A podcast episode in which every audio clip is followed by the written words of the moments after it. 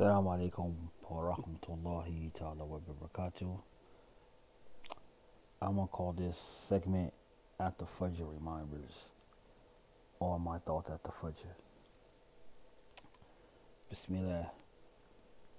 Alhamdulillahi wa salatu wa salam ala Rasulullah wa sallallahu alayhi wa alayhi wa sallam. You know, due to the current um, coronavirus, many people, you know, are going overboard with buying hand sanitizer, you know, stuff or stocking up on surgical masks, and they forgot one important key factor is that Allah subhanahu wa ta'ala is in control of everything. You know, Allah has two attributes. One is called Qadra, which is dealing with power, and Irada was dealing with will. So once Allah wills something, He puts the put His power behind it and puts it into motion. If it's meant by His qadr, by His decree, it's going to happen.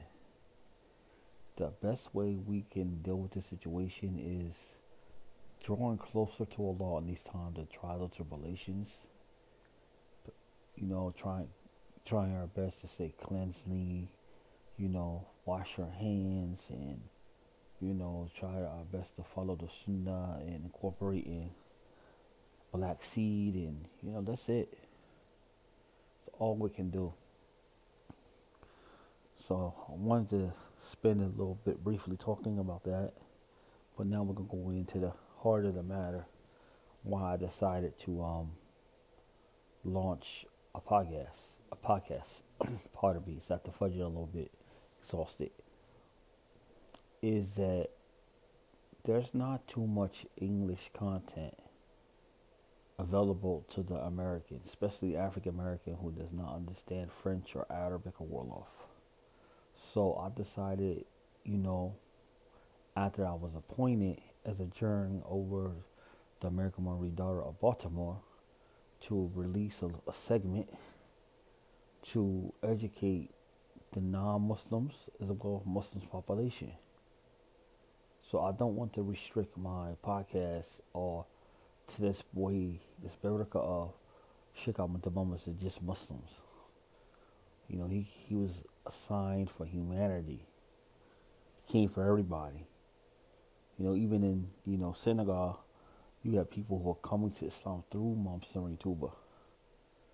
So he wasn't just for Muslims who are in the religion, he's for everybody and our people that you know African Americans or Africans who have to be in America, they've been damaged severely by slavery, spiritually, economically. You know, we lost the knowledge of God, knowledge of ourselves, the knowledge of our heritage. And through Mouridism, we are slowly regaining that. So, you know, through the qasaids, as I continue to post on my pages, on social media, I constantly say the qasaids, if you know how to properly unlock them, there's a medicine in it. A medicine is just going to heal the heart from those spiritual diseases one might have or be indulged in. You know?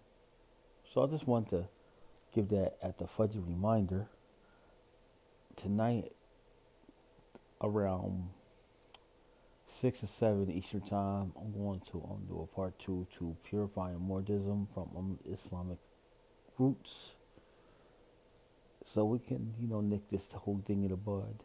What Mouridism is, what it isn't, what Sheikh what Sheikh Ahmad Bamba was about, what it was not.